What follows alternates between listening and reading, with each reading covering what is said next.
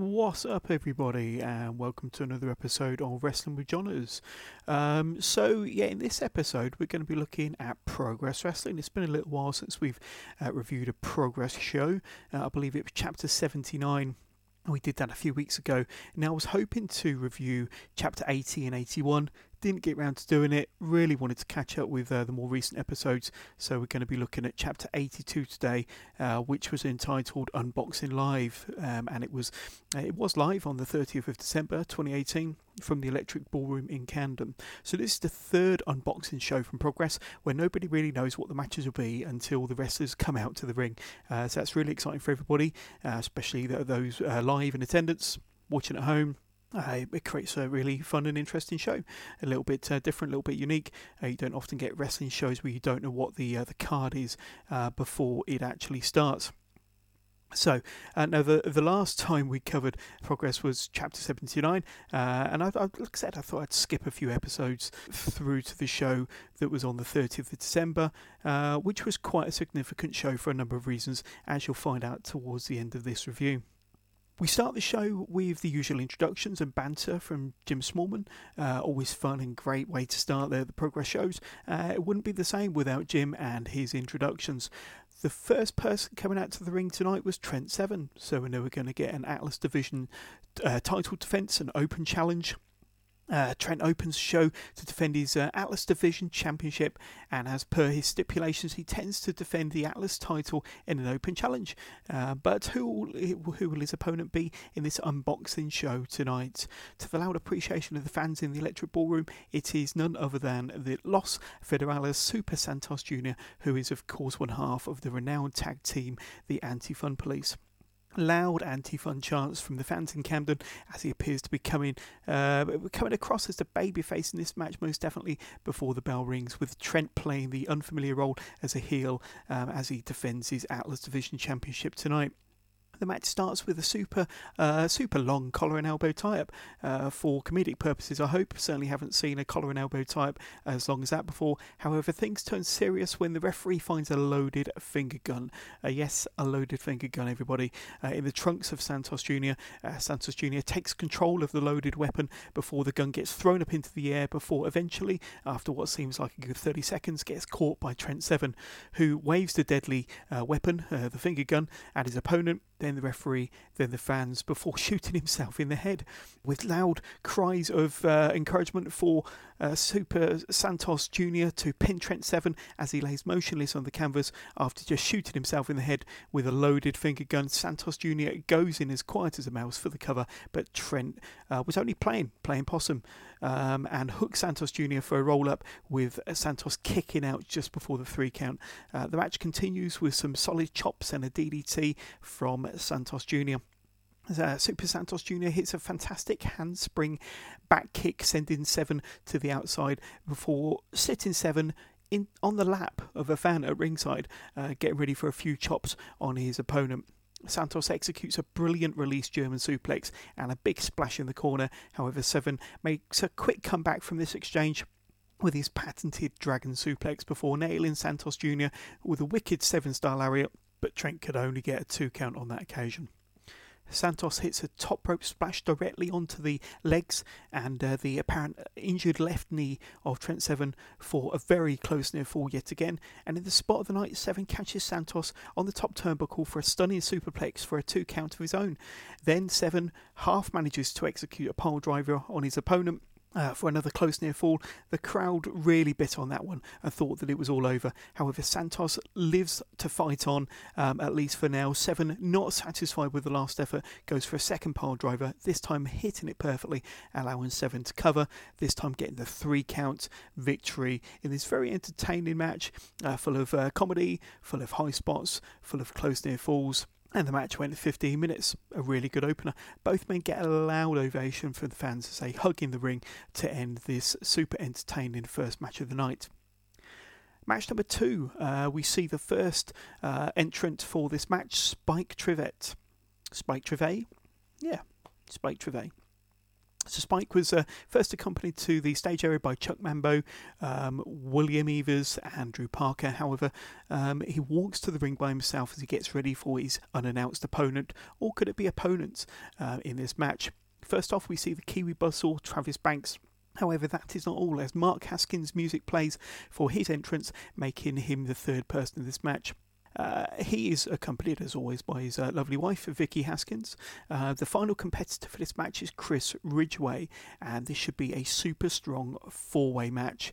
Uh, but then, oh no, we see the entrance of uh, Shigehiro Irie, uh, then soon to be followed by the long-time indie favourite Jody Fleisch who gets an amazing reception from this amazingly hyped crowd in the Camden Ballroom ahead of his uh, Progress Wrestling debut, amazingly. There we have it. We have a six way match involving some of the hottest and best wrestlers to ever step foot inside a Progress ring. Haskins starts the match with a thunderous kick to the face of Trivet, sending him clean through the ropes, which Haskins follows up with a dive onto Trivet on the outside. In one spot early on, Haskins hits Spike Trivet and Chris Ridgeway on top of each other on a seat at ringside, but before Haskins could deliver his planned move onto his two prone opponents at ringside, uh, Irie launches himself at Haskins with an almighty pounce, sending him into the second row. The same fate was handed to Travis Banks as well, as he also gets launched into the fans for his troubles at the hands of Irie, uh, before Irie launches himself like a steam train onto the seated Ridgeway and Trivet uh, with an almighty running cannibal senton. That was pretty awesome. It also, go, it also goes to show you that you take your life in your hands when you're sitting on the floor or near the front row at a progress show. This match was super stiff from the start, especially with exchanges between Haskins and Banks, and then Ridgeway and Banks with some crippling kicks and chops from those three competitors. Spike Trivet gets the shit kicked out of him by Ridgeway. Banks and Haskins, uh, effectively wiping out, uh, wiping him out of the match at least for the time being. Then Spike Trivet starts to pay members of the ring crew to execute dives onto the waiting uh, Irie E on the outside, uh, each of them being brushed aside easily by the uh, super strong Japanese wrestler. This turned this portion of the match into a bit of a comedy spot uh, from what was previously a super stiff six way. Uh, after giving away all of his cash, he starts to pay the crew with PayPal. Um, the fun soon ends when Irie makes his way back into the ring to throw Trivet out of the ring himself onto the waiting collection of ring crew guys, as Trivet is unceremoniously dumped onto his head in the process. Then Jody Fleisch nails an outstanding springboard shooting star press onto the collection of bodies on the outside. That was another awesome spot in this very unique six man match. Irie then drops Haskins with a pole driver onto the body of Jody Fleisch in the centre of the ring before Haskins puts Banks into a sharpshooter. The crowd are absolutely loving this. The end of the match comes after another super stiff striking exchange between Chris Ridgeway and Irie before Ridgeway puts Irie into a submission hold, effectively tying both of his arms behind his back before grapevining his right leg. And with Irie unable to move and in immense pain, has no other option but to give up that was a really fun match. Although I'm not sure about the comedy spot with the ring crew uh, members diving out of the ring one at a time, whether it was really necessary. But hey, what do I know? Nevertheless, if it was all done to set up the Jody Fly springboard shooting star press, then I'm fine with that. Uh, and it was great to see Ridgeway take a win um, in the second match of the night previous episodes of uh, Wrestling with focusing on progress has unfortunately seen Chris Ridgeway on the losing side. This time he's a winner and uh, a very worthy winner at that. Jinny is up next. She's the Progress Women's Champion, going to be defending the Progress Women's Championship tonight. But who is she up against? So the, the fashionista Jinny comes out to the ring, um, seconded by her uh, stablemate Laura Di Matteo. But who will her opponent be as she defends her Progress Championship on this unboxing live show? It is Jordynne Grace. Uh, she comes out to huge ovation from the audience in the ballroom, and if you haven't seen Jordynne Grace wrestle before, then she is certainly a sight to behold. The last time we covered Jordynne Grace on Wrestling with Johners was back in episode 11 of the podcast when we covered chapter 79 uh, from Progress back in November. Uh, then she was facing Isla Dawn. However, she did face and beat Toni Storm at chapter 81, which was one of the uh, chapters we did not cover on Wrestling with Johners. But tonight she is the surprise opponent for the Progress Women's Champion Jinny. There's a really good exchange of ground holds between these two outstanding wrestlers, but the pace does soon pick up with Grace steamrolling over Jinny with a shoulder tackle off the ropes. Jinny soon takes the upper hand after Di Matteo interferes, but this is short lived as Grace sends Jinny flying across the ring with a huge pounce to uh, a massive pop from the fans in attendance, leaving Jinny folded over upside down on the bottom rope. Uh, which was her only salvation to being sent flying to the outside on that move from Grace. Jordynne misses a Vader bomb um, out of the corner, allowing Jinny to take advantage with an STO in the corner for a two count. During this exchange, Laura Di Matteo is chased to the back by Nina Samuels, turning this championship match into a fair one on one contest. Grace misses a, a, set of running double knees into the corner with Jinny following up with a basement drop kick, nailing Grace in the corner, but can only get a one count with Grace grabbing hold of the bottom rope to break the cover. Grace recovers to nail two successive slams on Jinny, followed by a stunning Michinoku driver for a very close near fall. Grace then batters Jinny with several stiff clotheslines to the front and then the back of the champion before laying in a super stiff lariat Grace is finally able to execute a set of double knees, then a running cannonball sent on onto the prone Jinny in the corner before eventually hitting her Vader bomb for the cover, but only for a two counts yet again. The, the fans are really behind this match, chanting, This is progress. Grace appears to block an X Factor from Jinny, but the champion makes a brief comeback by reversing a suplex attempt from Grace into a DDT. This match is super hot, definitely the match of the night so far as we reach the 12 minute mark. Jinny lands her second Acid Rainmaker lariat for a very close near fall of her own. Jinny then kicks out of a running power bomb from Grace, but she could not kick out of Jordynne Grace's next move, a pump handle driver for the impressive win, taking home the Progress Wrestling Women's Championship in this very good match that went 13 minutes. Jinny was a great progress champion, uh, but now this is the era of Jordynne Grace, and I can't wait to see who she runs through next. Huge cheers of approvals from the fans in the ballroom as she walks to the back with her belt held high above her head. Next match, Chris Brooks. Now, who will he be found facing? So, Chris Brooks is the first man out in the fourth match of the evening, representing CCK. His opponent will be Drew Parker, member of Do Not Resuscitate stable. It was announced prior to the start of the match that this will be a no DQ hardcore death match between Chris Brooks and Drew Parker. Within the first five minutes of the match, Brooks has already set up two tables on the outside before finding a staple gun, which he soon puts to use, stapling the ring apron to the head of Drew Parker before smashing Parker with a solid steel chair shot to the head. Then Brooks grabs a hammer that Parker brought to the ring uh, before trying to extract some of Parker's teeth using the very same hammer. Then Brooks pulls out what appears to be some sandpaper, which he uses to cut along the, the septum of Parker's nose before raking the sandpaper across Parker's forehead. This match has escalated quickly, with Drew Parker dropping Brooks through one of the tables previously set up on the outside. Brooks is then driven through the same table. This time uh, is set up at an angle against the uh, ring apron and the floor. Parker then takes his turn to use the staple gun on the forehead of Chris Brooks. Brooks is able to hit back with a, a senton, then a back uh, a brainbuster for a two count. All the while trying to pick the staples out of his own forehead. Then uh, a ladder gets introduced into the match with Parker getting slammed into the ladder at ringside. Uh, Brooks gets nailed with a Michinoku driver onto the ladder before being covered for a close near fall.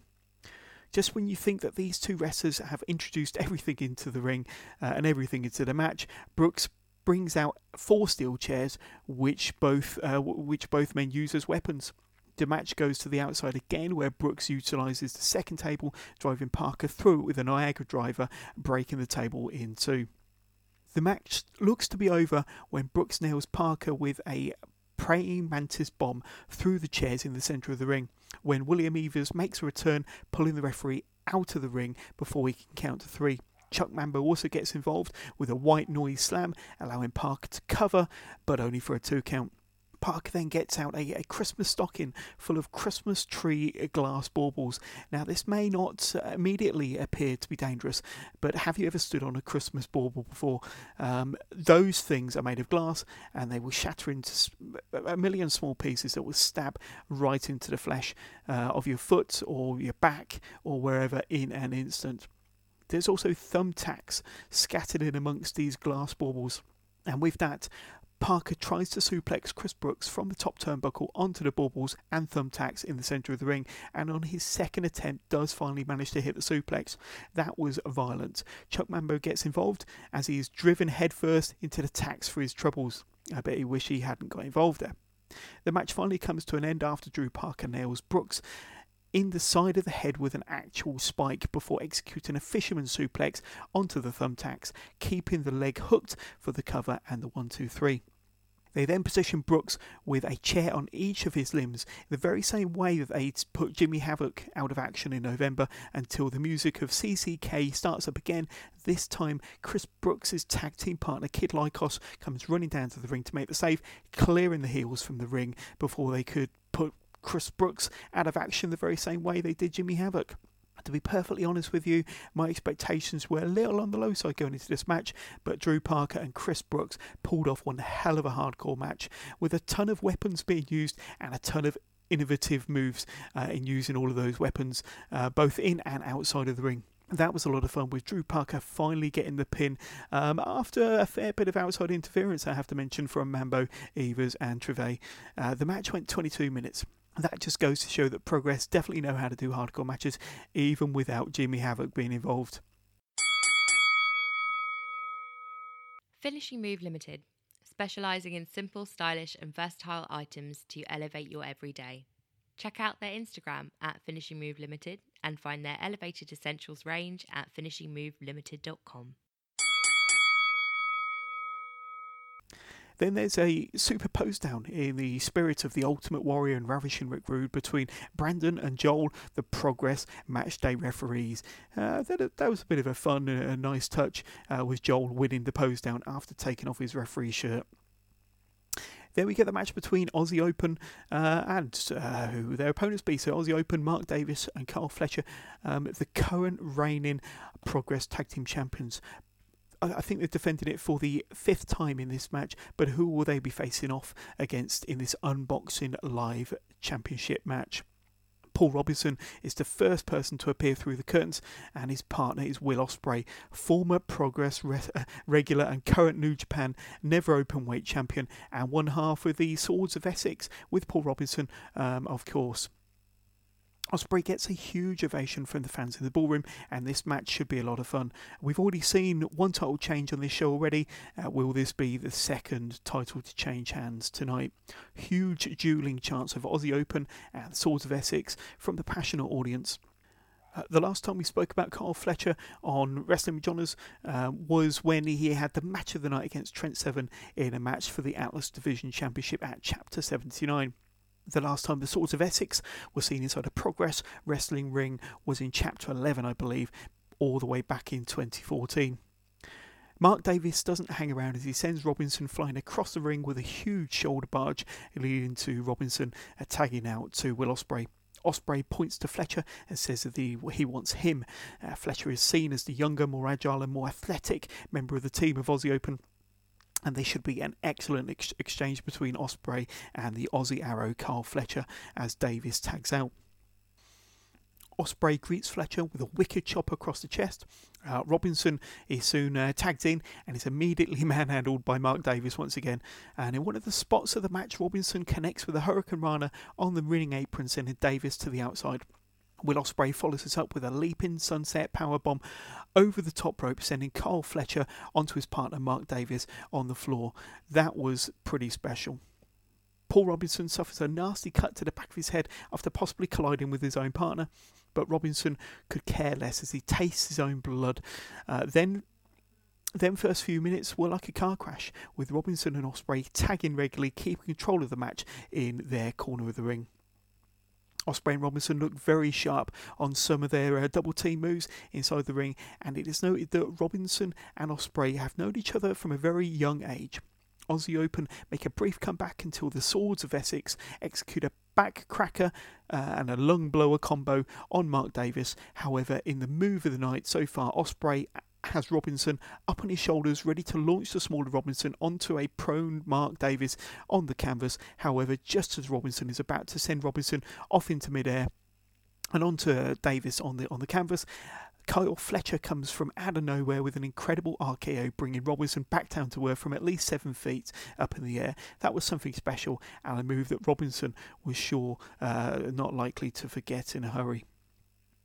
There's another face off between Fletcher and Ospreay, with Fletcher being one of the brightest prospects in the wrestling world and Ospreay already one of the best. And to have these two in the ring together for this match is something pretty special, in my opinion. Fletcher tells Ospreay to bring the chops, seemingly not having a desire, the desired effect uh, on the slightly bigger Carl Fletcher. Fletcher nails Ospreay with a last ride power bomb Ospreay and Robinson show off their aerial prowess in a stunning with a stunning handspring somersault sent on over the top rope onto Aussie Open from Will Ospreay there. Followed by a corkscrew moonsault from the top turnbuckle to the outside from Paul Robinson. That was a great series of high flying moves from the Swords of Essex this match is getting better and better. Uh, Paul Robinson manages to kick out of Aussie Open's finisher, uh, the assisted diamond cutter for the closest near falls in this match so far. We see a double shooting star press from the sh- Swords of Essex, uh, but only for another two count. Robinson follows up with a wicked curb stomp onto Carl Fletcher for another close near fall. Uh, so many close near falls in this match, and that one in particular had everyone biting. The end of the match comes after Ospreay smashes Mark Davis across the head with one of the Progress Tag Title belts before the Swords of Essex execute their double team finisher for the win in this outstanding match.